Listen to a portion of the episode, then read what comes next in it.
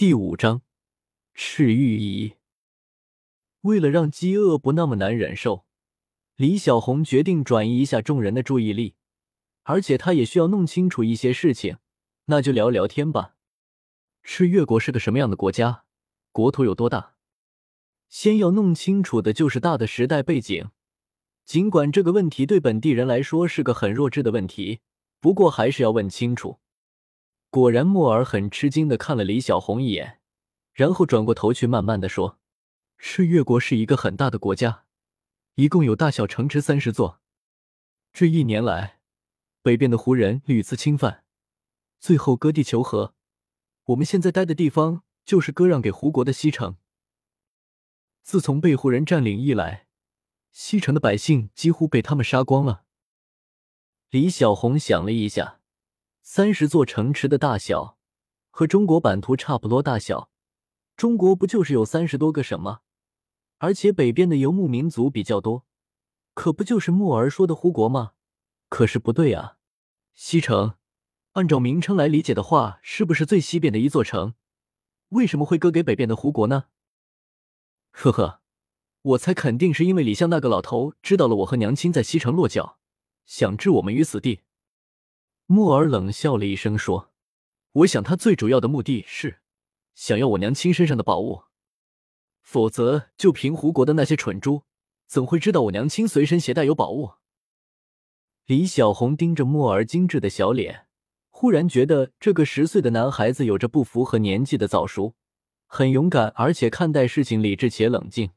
李小红忽然有点想知道他当皇帝的哥哥是个什么样子的人了。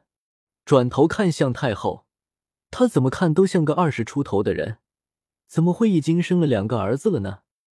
许是感觉到李小红探寻的目光，原本处于闭目养神状态的太后缓缓睁开眼睛，微笑着说：“姑娘如不嫌弃，就称呼我银月吧。我已经很久没有听人叫我的名字了。”这样说着的时候，她的目光忽然柔和了起来。像是回忆起了很美好的事情一样。银月是个美丽且安静的女人，是个温柔且坚强的女人，是个高贵且和蔼的女人。她安静的笑容可以让人的心渐渐的沉静下来，就像一尊菩萨，在她面前，你可以袒露自己最本质的一面。她有着一颗悲天悯人的大善之心，能够给人春天般的温暖。你们两个就在这里休息，我去四处打探一下。”墨儿说着站起身。“墨儿，你要多加小心啊！”银月一边嘱咐着，一边抬手理了理墨儿皱巴巴的衣服。一路奔波，大家身上的衣服都不再整齐。墨儿点了点头，然后对李小红说：“你好生照看着我娘亲，我去去就回。”看李小红点头，他才放心的离开。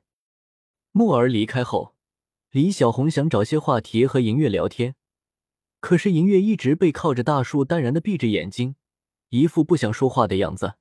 无奈，李小红只好坐在原处，四处张望起来。映入眼帘的是秋天萧瑟的枯槁，见或有穷苦百姓四处觅食的悲凉身影。草皮被挖光了，树叶也剩不下什么了。摊上这般光景。真的是过了今天，不知道明天在哪里。深深的叹了口，准备学习银月闭目养神。没有充足食物的时候，先要保存好自己的体力才是关键。因为胡国的追兵随时有可能找到这里来，毕竟这个西城已经成了人家的地盘，不是吗？